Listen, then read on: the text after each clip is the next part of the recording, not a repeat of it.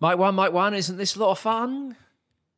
Hey, how's it going? Good. This is almost like a bonus episode. People who've got jobs and radio shows like I used to, they would have taken this week off, but we said no. What else have I got to do apart from sit around my kitchen table and do another podcast episode? So the last one before Christmas. This is podcast episode 15, 16, 17, 18, 19, or 20 of Did You America? He's Jeremy. I'm Camphil. Don't forget, the place to go to for all things Did You America related is didyouamerica.com. You can get the old episodes. You can talk to us there if you want to communicate with the show. Send us a message, either using your voice or your fingers to type, and you can get your Did You America t-shirts. didyouamerica.com for all of that. Jeremy went to a super spreader event over the weekend. I didn't mean to, but yeah, I totally did. I went to one of my buddy's housewarming parties, and he was all the way in Fort Worth, so like it was a whole trek out there for me. So I had to commit to going, and once nobody was wearing a mask, I joined the party. You know, if you can't beat them, join them. At this point, is it irresponsible for people to have parties at this point? Probably, right? What's funny is like everyone at first was kind of like making the joke, like, "Oh wait, we're too close. Oh, we should put a mask on," but I noticed by the end of the night, everyone was making fun of the one girl who kept her mask on. So I guess it's just the world we live in now. And your conclusion from the party, aside from the fact you probably have COVID now, is what? I'm claiming antibodies, but it was a bunch of friends. Some I haven't seen in a while. Some, I'm still close with, but a big collection of a group of friends I've had since high school. And I've realized that without question, I am the most childish of all my friends at this point. Like, he was showing off his brand new house that he spent thousands on building. I can't even afford rent. He had his girlfriend. He was talking about how he's going to propose soon. Another one of our friends, they're married, talking about how they were going to have kids. Everyone was in the discussion like, oh, you guys should do that. I'm sitting in the corner just like, I'm still wearing condoms at all times. I'm doubling up right now.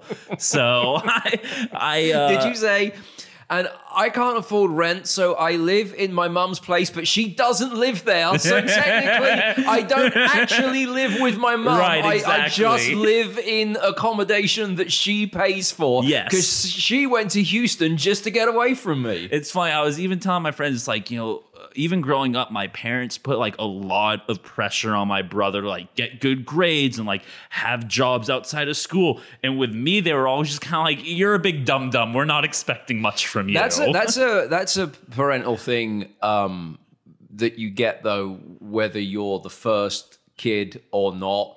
My sister's got three kids, right? And so the two girls, and then the youngest is a 3-year-old nephew that I've got.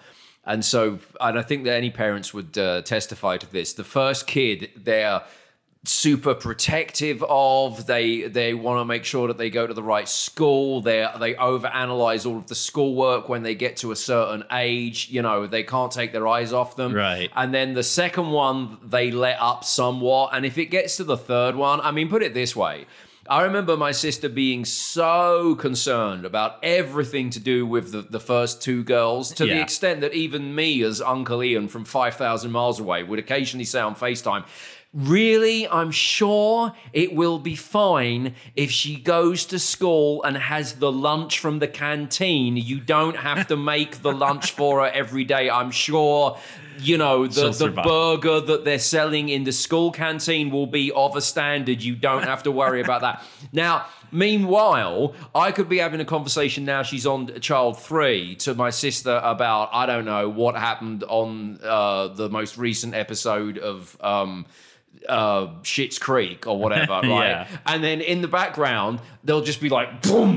And I'll be like, "What's that?" And she'll go, "Oh, Jake probably fell off the sofa again." Like, that's... Now, it could be that she's less caring, and I don't think any parent or loving uncle would admit this. It could be that third child's just a big dum-dum. I don't think it's even less caring. I think it's they're overly caring because it's the first time that they've been parents. And then when they realize that the kids are going to be how they're going to be anyway, to a certain extent, I think it gets to the point where it literally is just sort of like, they'll let them do. I mean, I feel I FaceTimed earlier on today. My sister's having all of this renovation work done.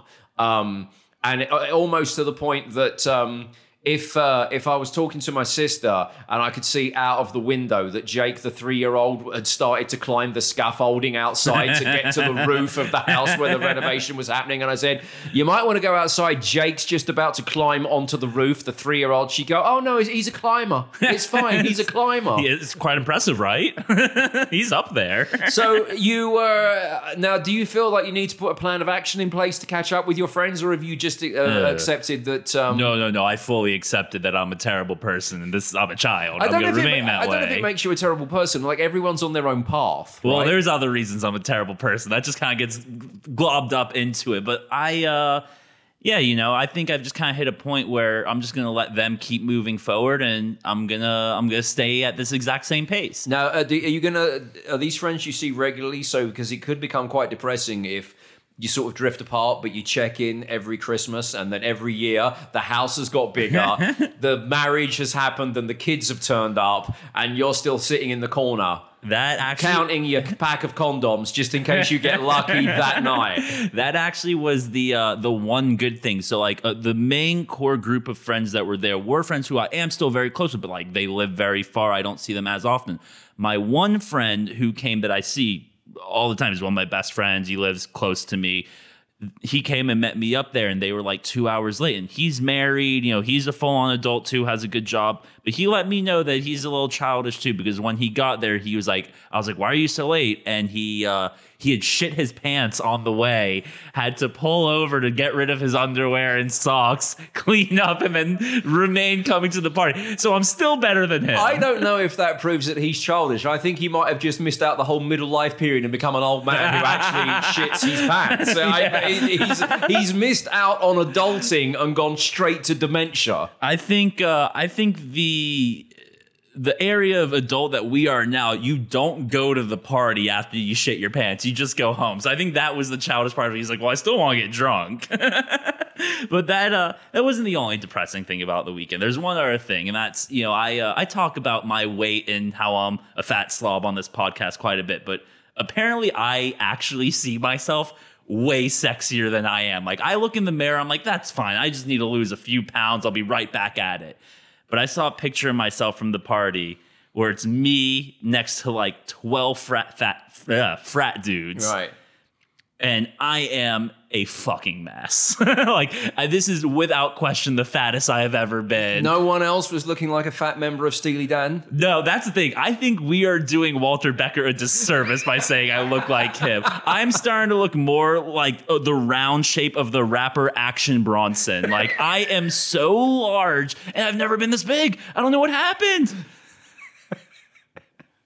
So, Jeremy looks like Walter Becker, but before Walter Becker got sick and lost all the weight. If Walter Becker never did cocaine, this is what he would have looked like. I don't know that Walter Becker did cocaine. Based on the music, though, I'm assuming that at one point, Walter Becker did cocaine. Yeah, I would imagine so. So basically, you went to a housewarming / Christmas party, but it was more like a therapy / COVID, right? Yeah, you went to a Christmas party housewarming. That was as it was advertised. You came out having had therapy and probably getting coronavirus. What's really sad is this probably wasn't even a housewarming party. It probably was an intervention for me, but I just never picked up on the clues. You were so drunk that you numbed yourself to the intervention. Yeah. It's great seeing you guys. Like, when get you, when help you, now. Like, if your buddy is listening to this, he's going, he fucking believed I shat my pants. I just told him that to make him feel better about his slobbish lifestyle. He thought it was true. I'm a dad with a house and a wife and responsibility. My God. Yeah, he's definitely not going to be thrilled that I said, but hey, no names. Who cares?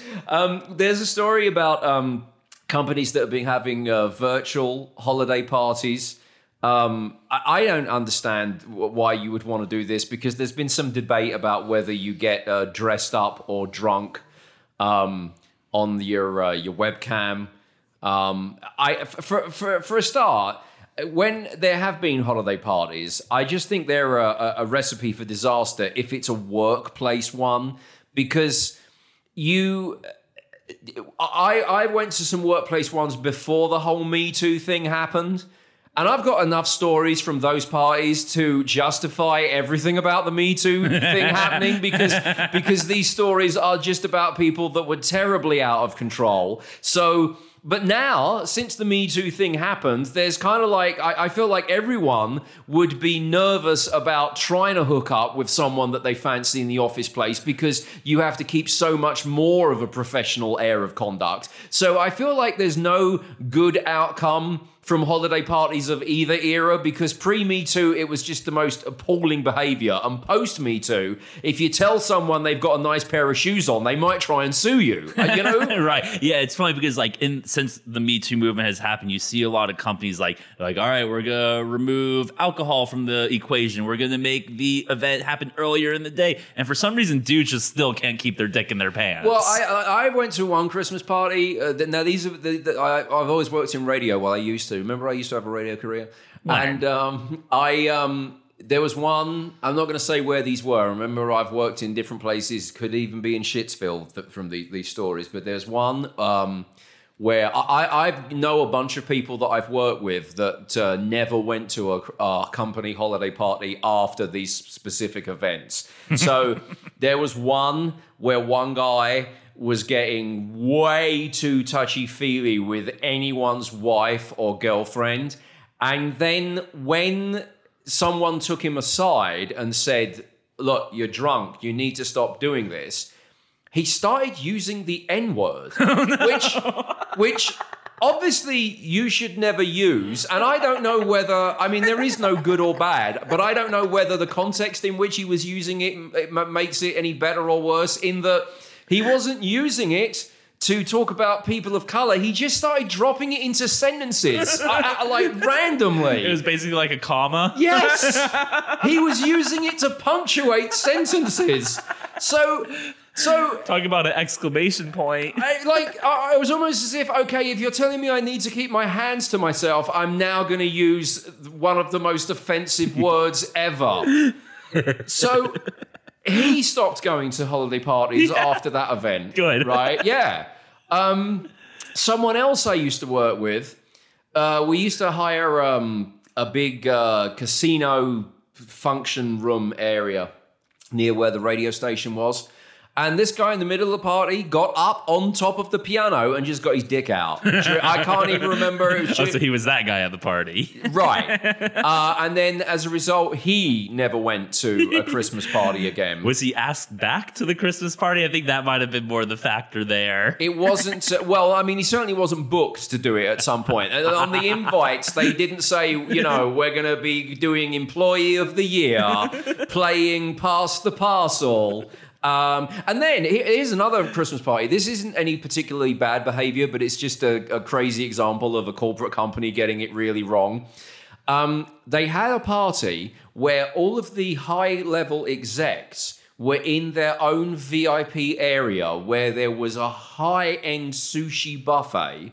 And the biggest thing that you could achieve at that party was to win a raffle where, if you were one of the chosen tickets, you got to spend 30 minutes in the VIP area where all of the execs who didn't want to associate with everyone else in their company were enjoying, like, the nicest high-end sushi. Anyway, my point being...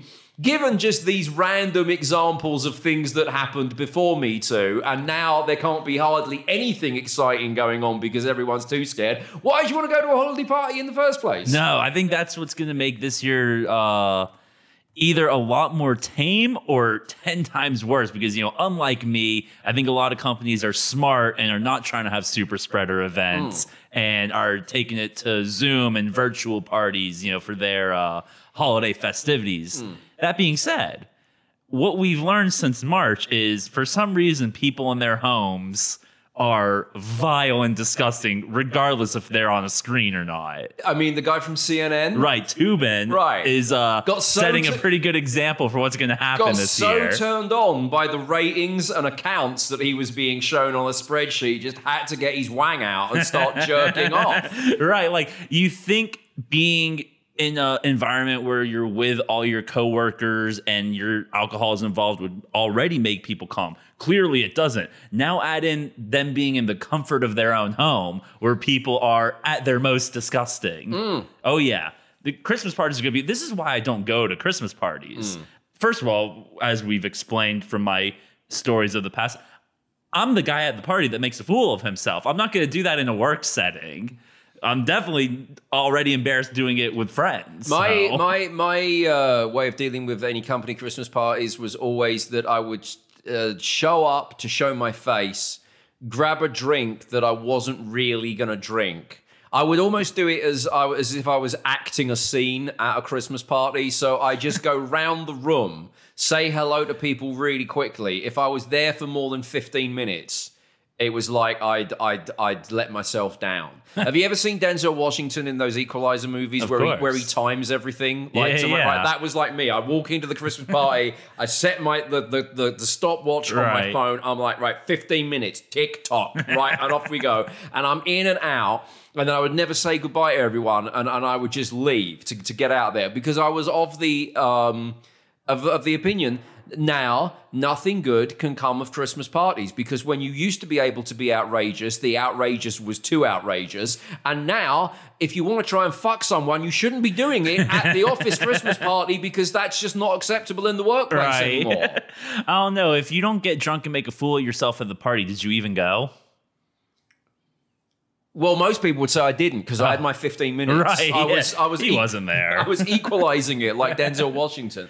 I think our cosmic powers have been at work again. I saw Dateline on Friday, did a whole 2 hours on Princess Diana. And let me tell you this, I was perplexed as to why they've done it now because she died at the end of August.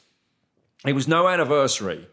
This certainly isn't a Christmas story. There's no reason to do Princess Diana documentary now. But see, we talk about things on this podcast and they come true. And then but Dateline told me another thing that I didn't realize from back in the day that also adds weight to my theory about the Queen said, send her to the tunnel.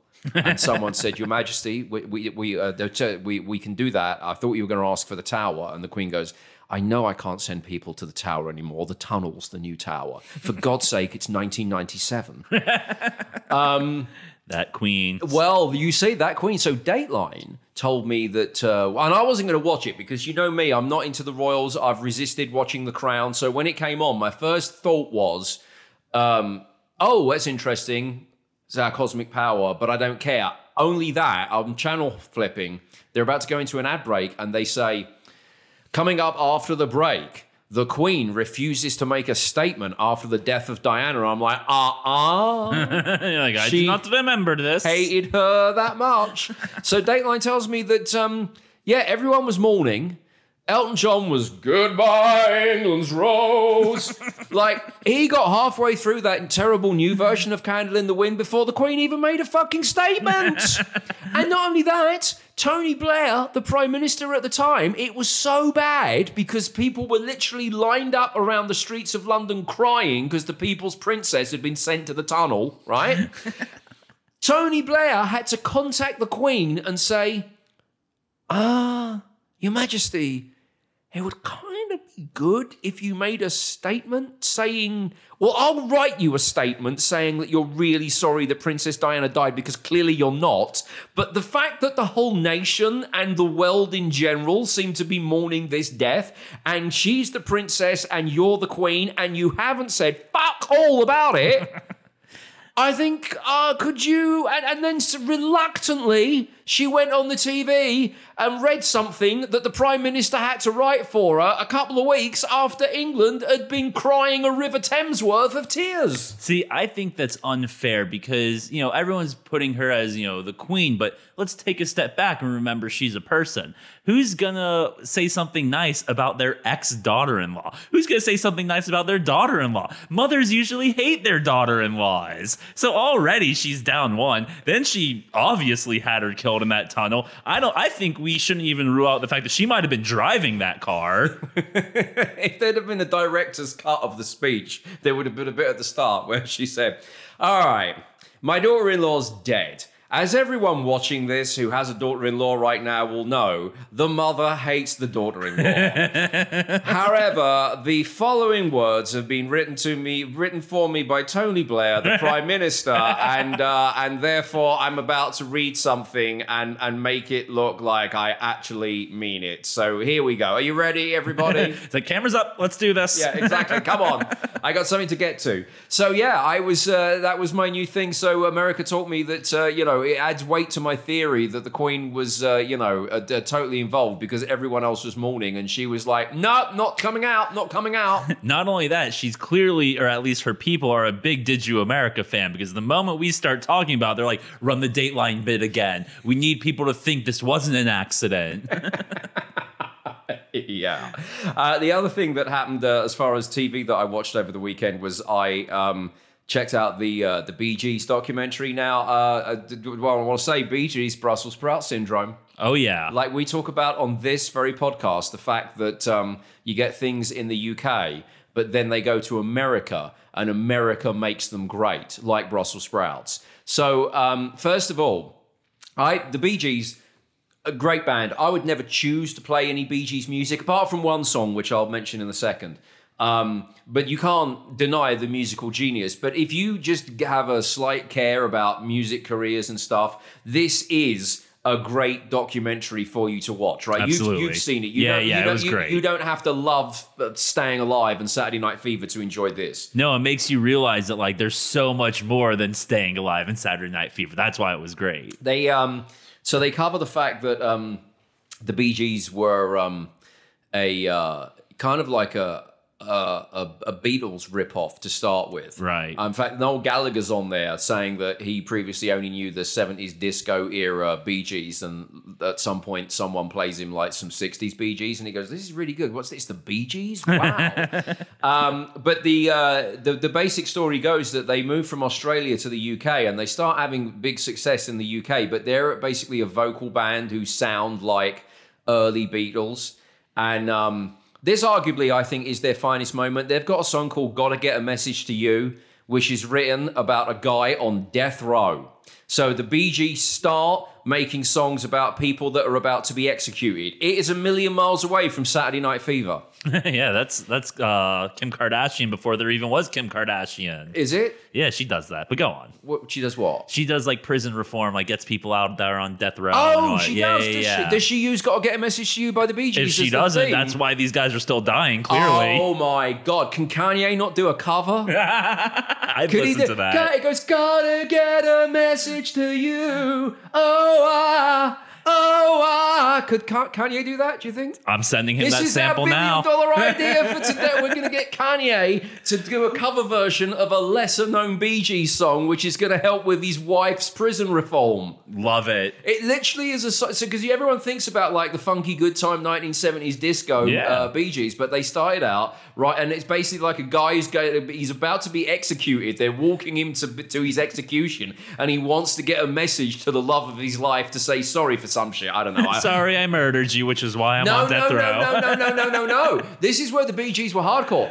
He's saying sorry to the love of his life, and he's sorry that it's ending this way. When they get to the second verse, I'm paraphrasing here, but it basically goes, that bastard I killed, he deserved it. I mean, literally, it couldn't be further away from, staying alive, because in the 1960s, the Bee Gees were exclusively about death.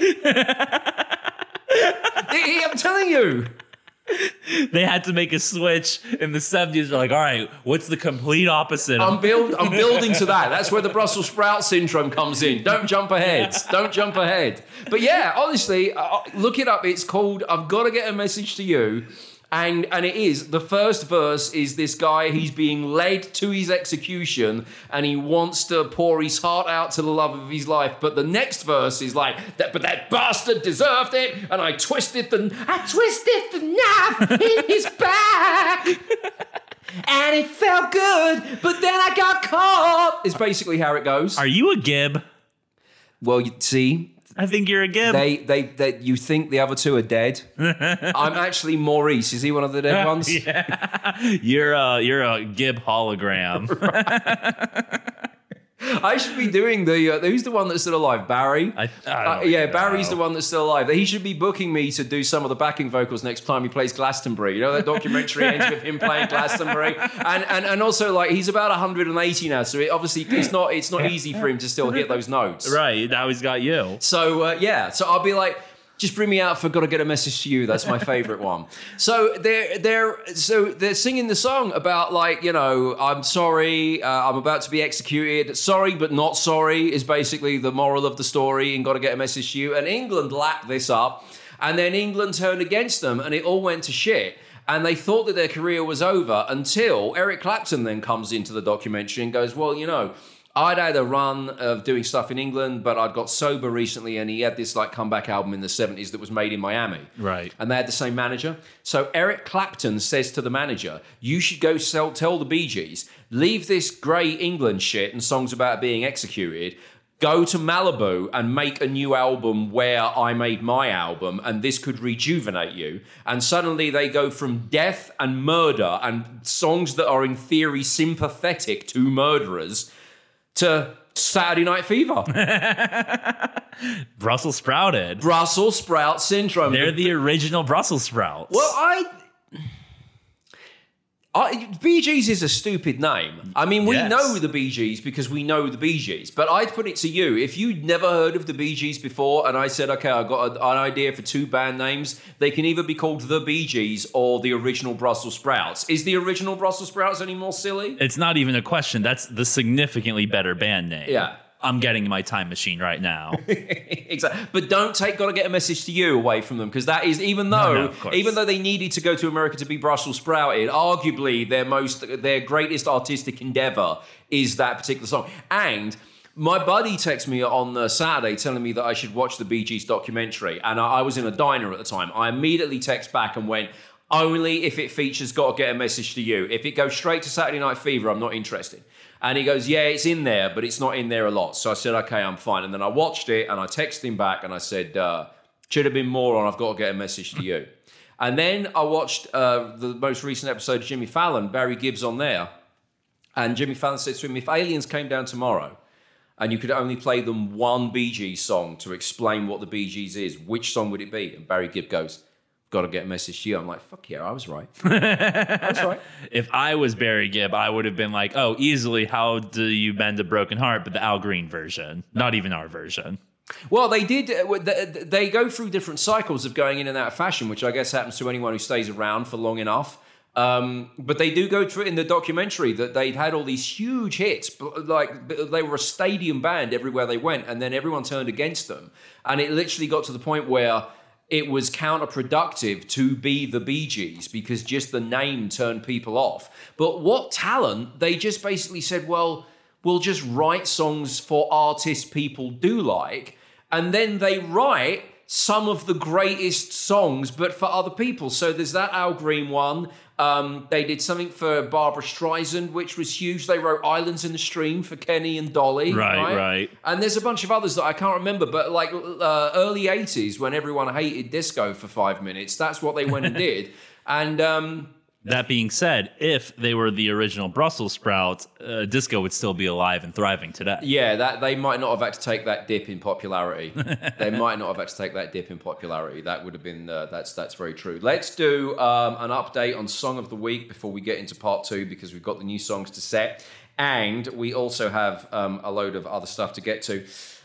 So Cherry Blossoms with Slender Bodies. Sorry, I'm saying that wrong. Cherry Blossoms by Slender Bodies, New York producer choice, 40% of the vote.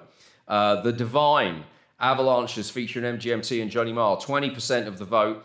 Merry Christmas Everybody by Bastille, which was my choice, 40% of the vote. So joint winners, Slender Bodies and Bastille this week on Song of the Week. Still not me.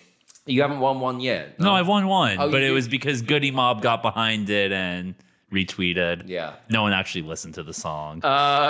You can vote for Song of the Week if you go to didyouamerica.com/song. I will tell you what the new songs are for the next week in part two.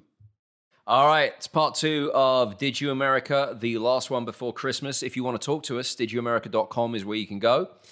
It's also where you can vote for Song of the Week. If you want to vote via the website, didyouamerica.com/song, or we will have the new choices for Song of the Week on my Twitter. I'm at Ian Camfield on Twitter if you want to follow me there. Jeremy, what is your choice for Song of the Week this week? I went with Jon Batiste, who is the band leader for The Colbert Show, and he did the soundtrack for that new movie Soul. His song from that movie, It's All Right. New York Producer is going for Celadon and Gold by Maggie Rogers. And I'm going to do another Christmas one because, you know, I'm fully embracing the season. 21 Pilots, Christmas Saves the Year. And I got to tell you, the idea of a band the size of 21 Pilots doing a Christmas song, even though I love Christmas, kind of made me go, oh, God, no. This is like, I don't know if a band, just a band of that ilk should be doing Christmas. It's the kind of thing where, you know, like the Rolling Stones never did a Christmas song. It was fine for Keith Richards to do one with Chuck Berry, and I don't think Mick Jagger did one, but but do it solo, don't do it as the entity. Is it just a weird thing I've got? I don't know. No, for sure. I think when you hear the Christmas song, like, it's so specific to certain artists. When big, huge acts put one out, it's like, what are you doing? Yeah. It's such a money grab. Yeah. Like, it should have been like a Tyler or a, what's the other one's name in 21 Pilots? I don't know. It's been a while since I've had a job on the radio. I can't remember anyone's name in music anymore. I thought their names were 21 and Pilots. Josh. I was thinking, oh, God, it could have been like, you know, just one of them solo. And it's called Christmas Saves the Year, which made me cringe even more because of the title. Oh, yeah. Christmas Saves. It's actually very good. They've done a very, very good job, I think. So get voting. Christmas Saves the Year by 21 Pilots is my choice. Jeremy's got It's All Right by Jon Batiste. And New York Producer, Celadon and Gold by Maggie Rogers. You can vote for Song of the Week at didyouamerica.com/song, or we have a poll on my Twitter. I'm at Ian Camfield on Twitter. One other thing I forgot to mention in part one because I was too sidetracked with Gotta Get a Message to You. Oh, great Bee Gees. I just cried. That was so beautiful. It was about man being executed. I'm about to execute someone. Oh. My other Bee Gees reference point I wanted to say is, talking of crying, before Gotta Get a Message to You, this is, again, the complete opposite to Staying Alive. They had a song called New York Mining Disaster. They sang about a mining disaster where a load of people went to work in the mines in the 1940s and the mine collapsed and they all died. I mean, they were death obsessed. No wonder Eric Clapton said, you should move to Miami, get out of Shittsville where it's just gray and rainy, go to Miami where the sun shines and write disco music. You know you're obsessed with death when Eric Clapton's like, you guys need to be more cheerful. Right. Exactly, right? New York Mining Disaster. I interviewed Johnny Rotten from the Sex Pistols one time, right? We're doing an interview on the radio, and he said to me, we were asking him about inspiration, and he, from out of nowhere, he just goes, you know, one of my favorite songs, but it makes me cry, New York Mining Disaster by the Bee Gees. And you know, previously we've been talking about him being anti-establishment and the punk rock wars and, you know, we're so pretty, oh, so pretty. I couldn't even imagine him having tear ducts. Like. Right, but suddenly we're talking about 1960s Bee Gees and how this song makes him cry. And we're doing a live interview, and I just say to the producer, "Go get that song now." Like let's do it, right? And then in the meantime, I probably got him talking about various people he hates, who's virtually everyone, because I wanted the juxtaposition between kind of riled up Johnny Rotten calling out politicians and every asshole that he's ever dealt with, and then take a few seconds to calm down because we're about to get into. I don't know what the words are to New York Mining Disaster. Google it, and I'll do the intro, and it will be like him. New York Mining Disaster by the Bee Gees. Find out what the opening line is. Anyway, the point being, this shows you just how shit radio is. I'm going to become one of those people who just says radio's crap now because it fired me. But I feel like I've got this great moment off the cuff, and I played the song.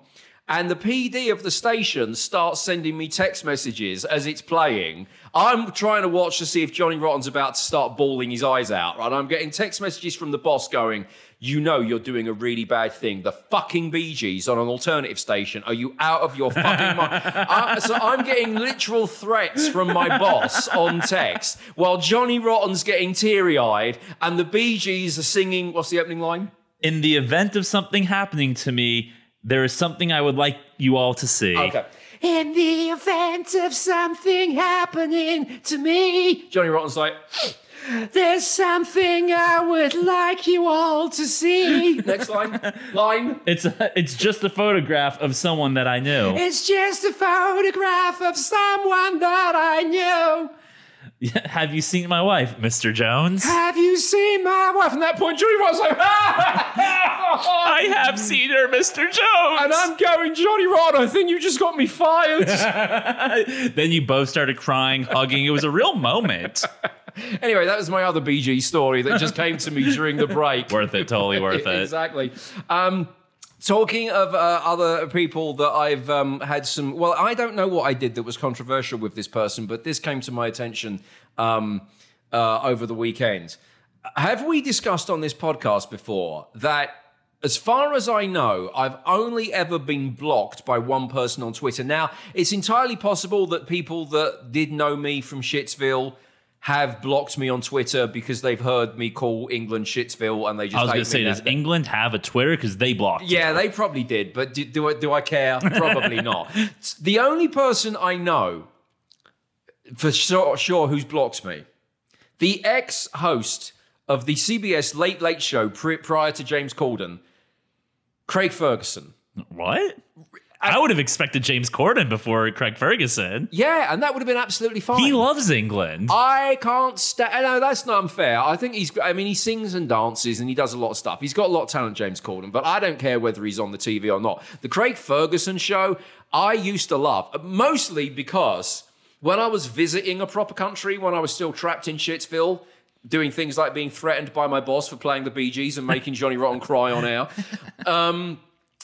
I would come to visit a prop country and I'd go out drinking in bars and then get back in and Craig Ferguson would be on the TV, right? Yeah. And I'd always think, my God, if America can understand that Scottish accent, there's got to be hope for me with my southern British accent, right? Because he's got a strong accent for middle America to be able to decipher. So I was always a huge fan of the show. And then when he was leaving the show, I do remember... messaging, you know, replying to a few things on Twitter, which I'm sure thousands and thousands of people who watch that show did, saying, you know, I think it's great and I'm sorry that you're going. Like, I'm genuinely a fan. I don't think I crossed the line from fan to stalker. Not yet. I don't think I did that. Another thing I loved about Craig Ferguson, he wrote a biography and it's called... American on Purpose. And yes, it's his life story, but it's basically the overview is I came to America. It was the land of opportunity. It let me achieve my dreams.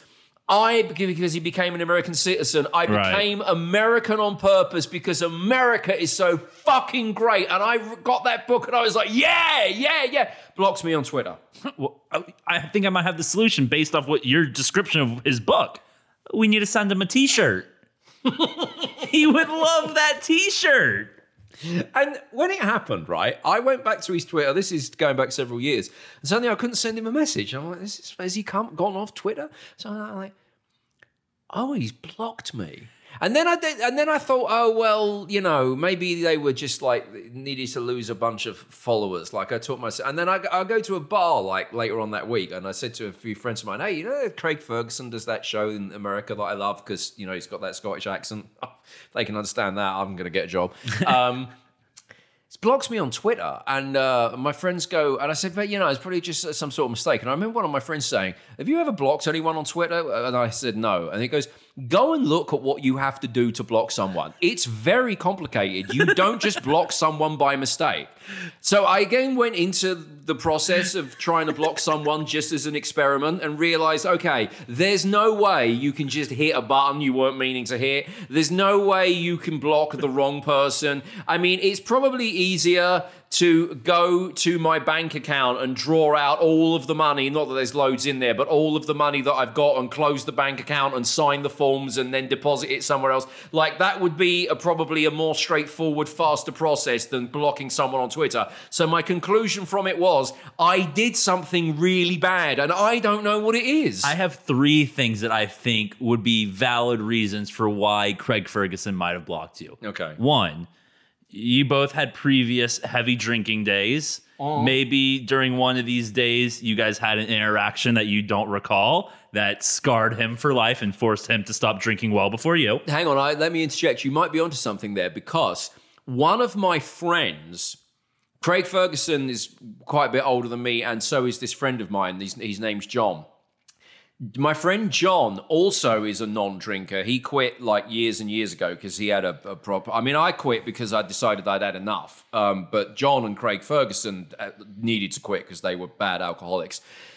John used to work in the music business and is full of stories about when there was just way too much fun, money, and drugs around, basically, from like the 80s and the 90s. When I read Craig Ferguson's book, it occurred to me that when Craig Ferguson lived in the UK, he was going to all of the same places and hanging out with all of the same people as my buddy John, to the extent, from the stories that they both told, like John told me and I'd read about in the book, to the extent that I said to my buddy John one day, "Did you ever hang out with Craig Ferguson?" And he goes, "No." And I said, because in his book, he is doing way too many drugs, drinking way too much in all of the same places with a lot of the same people as you. And John's go, we've got a running joke now. I go, you know, because John's still remembering some of his drunken times 20 years into sobriety. Right. So I've got this running joke of eventually you're going to wake up one day and go, oh, that time I was in the Hippodrome Club with Craig Ferguson at 2:00 in the morning, I must tell Ian. So you might be onto something that may, there could be that connection. So there's one. Number two, the moment James Corden got that job, because Craig Ferguson is now American, he had to cut ties with anyone resembling anything to do with England, unaware of your hatred for England and love of America. He just knew this is some British radio guy. Block him. Yeah. I mean, he definitely wasn't thrilled with James Corden. No. Then there's a third. They weren't through it. I remember, you know, that the Craig Ferguson show was made by David Letterman's company. Yeah. And although he had the rights to the second show. Right. And although they kind of made out that everyone, the shows had run their course and they were all going of their own accord, I remember, because Letterman stayed on for a period after Craig Ferguson had finished. And Craig Ferguson guested on Letterman's show after he'd gone, just as a sort of like postscript thing. Right.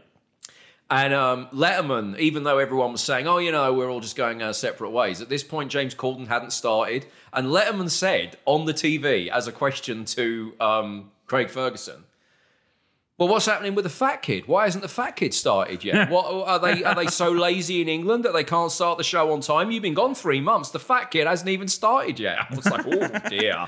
There's some behind the scenes animosity. Just based off of that, like, you guys are so similar. You would think he would love you, which makes me think it has to be the third option. And that's your favorite bit from the show was definitely his least favorite bit from the show. Which is what? The gay robot. Oh. Well, here's an interesting thing, and this is why I bring this up. The gay robot likes me because the gay robot responded to me on Instagram. So the reason I was thinking of this was Craig Ferguson's final show, I say, is one of the greatest finales of TV ever, because you can go watch it on YouTube. The way that the show starts with this monologue, it starts with him singing a song that no one's ever heard of, but it was by some Scottish band. Then he does this great monologue. Then Jay Leno's like the main interview in the middle. And then there's this final scene, which I won't spoil for you. But it was... No one's going back to watch it. No, they will, because it's so good. I'm not going to go through the whole scene. It's just so good. Anyway, the point being, this is all on YouTube, the final episode. And the gay robot, or the guy that operated the gay robot on the TV show, posted on Instagram over the weekend that it was the 6th anniversary of the final show, right? And it made me go to YouTube over the weekend and re-watch the whole final show on the anniversary of its broadcast. Do you think anyone else on planet Earth bothered to do that on the anniversary aside from me? And yet I'm the one who's blocked by Craig Ferguson on Twitter. You just got your answer. Clearly, he hates the gay robot, and you're keeping it alive. I was thinking that maybe this is... Well, I'm gonna put this on my social media when we release this episode today to see if I can get the attention of the gay robot again, because I replied to the gay robot saying, that was one of the greatest TV finales ever, and now you've mentioned it's the anniversary. I'm going to watch it on YouTube again later today. And the gay robot liked my reply. And I thought, yes, I'm getting in with the get. Now, as long as the gay robot's not going to get jealous that I'm using the gay robot to get to Craig Ferguson to make amends, I just want to be unblocked. No one even uses Twitter hardly anymore. I think it's very obvious that your love of the gay robot is causing all of this. Do you think so? I do, yes. Well, maybe I'm not going about this in the right way then in that case. Trying to get in with the gay. Well, I can't get to Craig, can I? Because he's blocked me. I think you're going to have to give this one up. I've got to flirt with the gay robot to get unblocked by Craig and then get to Craig, and so I can DM Craig and go, I never wanted to be friends with the gay robot in the first place, but you blocked me. And I investigated how you block someone, then you have to be very specific, and I don't know what I did. P.S. Do you remember my friend John Turner from 1993 when you were doing loads of cocaine in the Hippodrome on a Wednesday night? I don't want to hurt Craig Ferguson's career or current lack thereof, but I'm going to say it. He is clearly a technological homophobe. And in 2020, robots have the right to choose who they love. All right, before we go, let's do a little roundup of some people that have messaged us. By the way, if Craig Ferguson or the gay robot want to send us a message, didyouamerica.com is where you can go. If you go to message us, you can type a message. If you click on Be On The Show, you can actually talk at your listening device and actually be on the show. If the gay robot left us some... Imagine if the gay robot became our co-host, like our third wheel on the show, because we've got, like, he just leaves messages. He's going to be I hated Craig Ferguson. I'm with Did You America now. Oh, that's the dream. That is the dream. He was always a robotic homophobe. Let's be honest. You say Craig Ferguson ain't up to much. The gay robot ain't busy. I mean, the gay robot would probably love to be on this podcast. Right, that's why he replied to you. He's like, oh my God, I have a fan. We should point out again, I am still in the market for a radio job. I've got so little to do with my time now. I've watched all the Hallmark Christmas movies. Now I'm befriending gay robots on Instagram. We've all been there. D sent us a message. Hello, I know I'm a little late regarding Pizza Hut dining. It's absolutely fine. People can listen to podcasts whenever, and we can always backtrack on anything that you've got input on. They were originally here as well. This is when we were discussing the fact that I said in the UK, Pizza Hut is a sit-down dining restaurant. It's a pizza menu, but with the sort of ambiance that you would get from Olive Garden in the States. How about this? This is Dee letting us know that, as usual, things are bigger and better in Texas. So her things are basically 2 points, her message to us. One was... Don't think that the Pizza Hut in the UK was superior because they had sit-down dining. That happened in Texas too. But then she ups her game for Texans and says, you should try Pizza Inn. They also had a salad bar, pitchers of beer, and soda. It was a great experience. They had a self-serve soft ice cream machine, video games, and pinball. So basically that whole kind of like, you can self-serve soft ice cream and have a dine-in Pizza Hut experience. In the great state of Texas, someone said, I see your UK Pizza Hut, and I take all of that, and I up you video games and pinball. Have you, in your American experience, walked into a Cece's Pizza yet? No, I've been past one. I don't think I've been in one. They're not great. It's, but it's a buffet. It's like you go up and get your slice. But since COVID hit, Cece's have stepped their game up like no other. If you go in there, because they don't want all the pizzas out and displayed, you tell them what kind you want, and then they bring you a personal pizza of all those types of pizzas for the same buffet price. Customer service, baby. America. Oh, yes. But smell the freedom. I told you, I said, like, if you still go to, like, the country in Texas, every once in a while, you'll see one of those sit-down Pizza Huts. And right. They're a sight to be seen. Yeah, but more for the people in there, but... Sit-down Pizza Hut, but I want the pizza in. If you're telling me I can't play video games and pinball, then I'm not interested. You are a pinball wizard. There you go. Thor downloaded the podcast. Downloaded Spotify just for the podcast and said it's great. You only just got Spotify? Were you trying to find us on MySpace? I was going to say, that's as sad as that is, I don't have Spotify. I still use just like YouTubing, typing in the song I want to hear. Ads is on Twitter. She this is responding to our discussion about Christmas movies. She says that Patrick Stewart in A Christmas Carol is good because it's old school. I don't know, like... Jean-Luc Picard. I was talking about 1940s Alistair Sim Scrooge. That's old school. I don't know. When was Patrick Stewart in A Christmas Carol? So you're saying she wasn't a fan of Pete Davidson taking on that role? No, that was It's a Wonderful Life. Oh, okay. Is that happened? I don't think I even want to watch that. No one watched it. I'm such a traditionalist. I was very nervous before I watched the colored-in version of It's a Wonderful Life. And I'm only just coming to terms with the colorized version of It's a Wonderful Life. Pete Davidson adding color with all of his tattoos is a bridge too far. I don't know if I can if I can deal with that. Alistair Cohen wrote in and said, Ian, you used to play my band Redwood on XFM. That's my old station from Shittsville.